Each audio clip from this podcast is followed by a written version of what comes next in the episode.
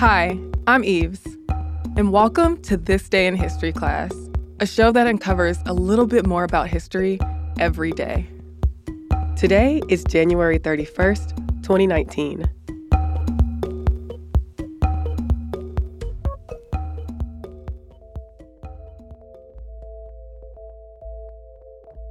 The day was January 31st, 1919. It had been just over 2 months since World War I ended, and Scotland was feeling the economic impact of its resolution. People frustrated with the lack of jobs and the long 54-hour work week had already been striking for days. But on this day, those frustrations rose to a climax. Somewhere between 20,000 and 25,000 people gathered in George Square in Glasgow, Scotland, to protest. And all this commotion scared the British government. Government officials were already on edge because of other uprisings around Europe.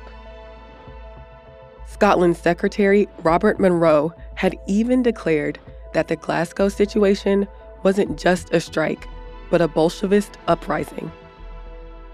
So the protest became a battle of police versus demonstrators on a day that came to be known as Bloody Friday.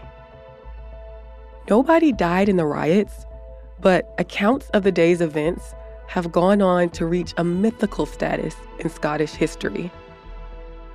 Scotland had sent a lot of its men to fight in the First World War. Glasgow alone had enlisted 200,000 men.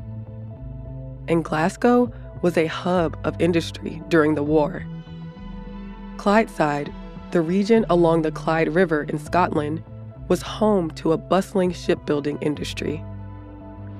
The shipyards at Clydeside were the biggest provider of vessels to the Royal Navy, and the region produced a lot of armaments.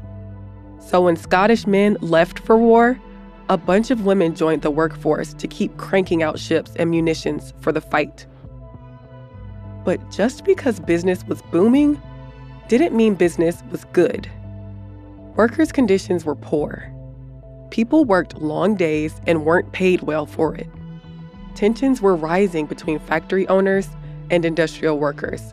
Civil unrest was brewing, and the organized labor movement was growing in Glasgow. So after the war ended in November 1918, troops were demobilizing and returning to Scotland, looking for work. But munitions factories were closing, and both industrial workers and returning soldiers found themselves out of work.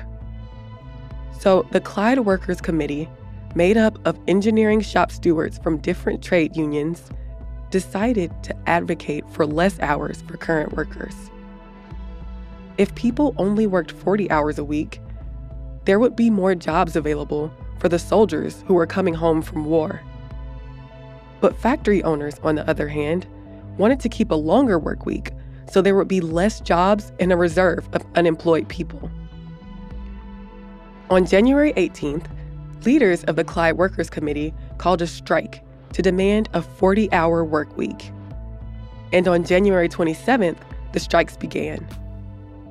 At first, employers, trade union officials, and the government just waved off the strike, dismissing it as a minor dispute that would fizzle out soon enough.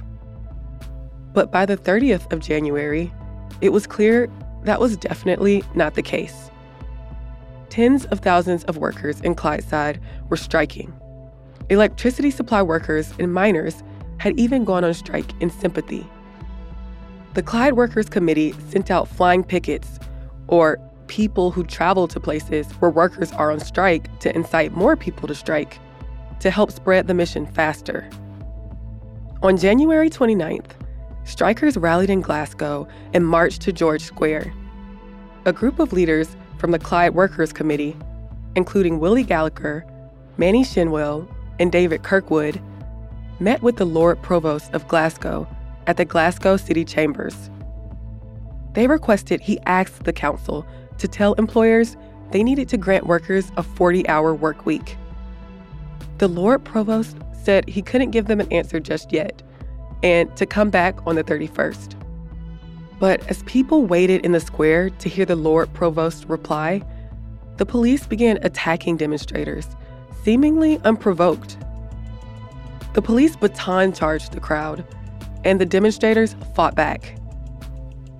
Gallacher punched the chief constable and was beaten.